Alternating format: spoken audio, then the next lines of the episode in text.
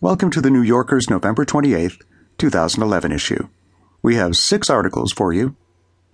Mattathias Schwartz reports on the origins and future of Occupy Wall Street. Next, Raffi Khatchadourian profiles a French artist with a global vision. Then, David Remnick writes about the life of Howard Cosell. After that, Peter Schjeldahl has an appreciation for the murals of Diego Rivera.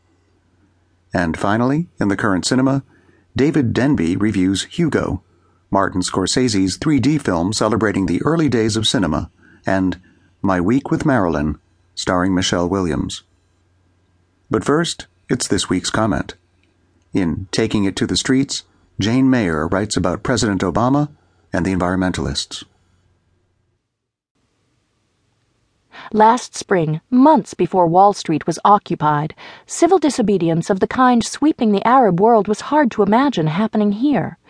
But at Middlebury College in Vermont, Bill McKibben, a scholar in residence, was leading a class discussion about Taylor Branch's trilogy on Martin Luther King Jr., and he began to wonder if the tactics that had won the civil rights battle could work in this country again. McKibben, who is an author and an environmental activist, and a former New Yorker staff writer, had been alarmed by a conversation he had had about the proposed Keystone XL oil pipeline with James Hansen, the head of NASA's Goddard Institute for Space Studies and one of the country's foremost climate scientists. If the pipeline was built, it would hasten the extraction of exceptionally dirty crude oil using huge amounts of water and heat from the tar sands of Alberta, Canada, which would then be piped across the United States, where it would be refined and burned as fuel, releasing a vast new volume of greenhouse gas into the atmosphere. What would the effect be on the climate? McKibben asked. Hansen replied, Essentially, it's game over for the planet. It seemed a moment when, literally, a line had to be drawn in the sand. Crossing it, environmentalists believed, meant entering a more perilous phase of extreme energy.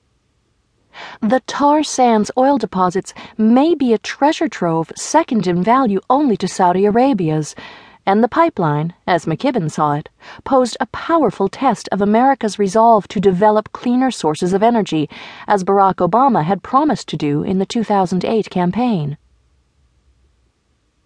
But TransCanada, the Canadian company proposing the project, was already two years into the process of applying for the necessary U.S. permit. The decision, which was expected by the end of this year, would ultimately be made by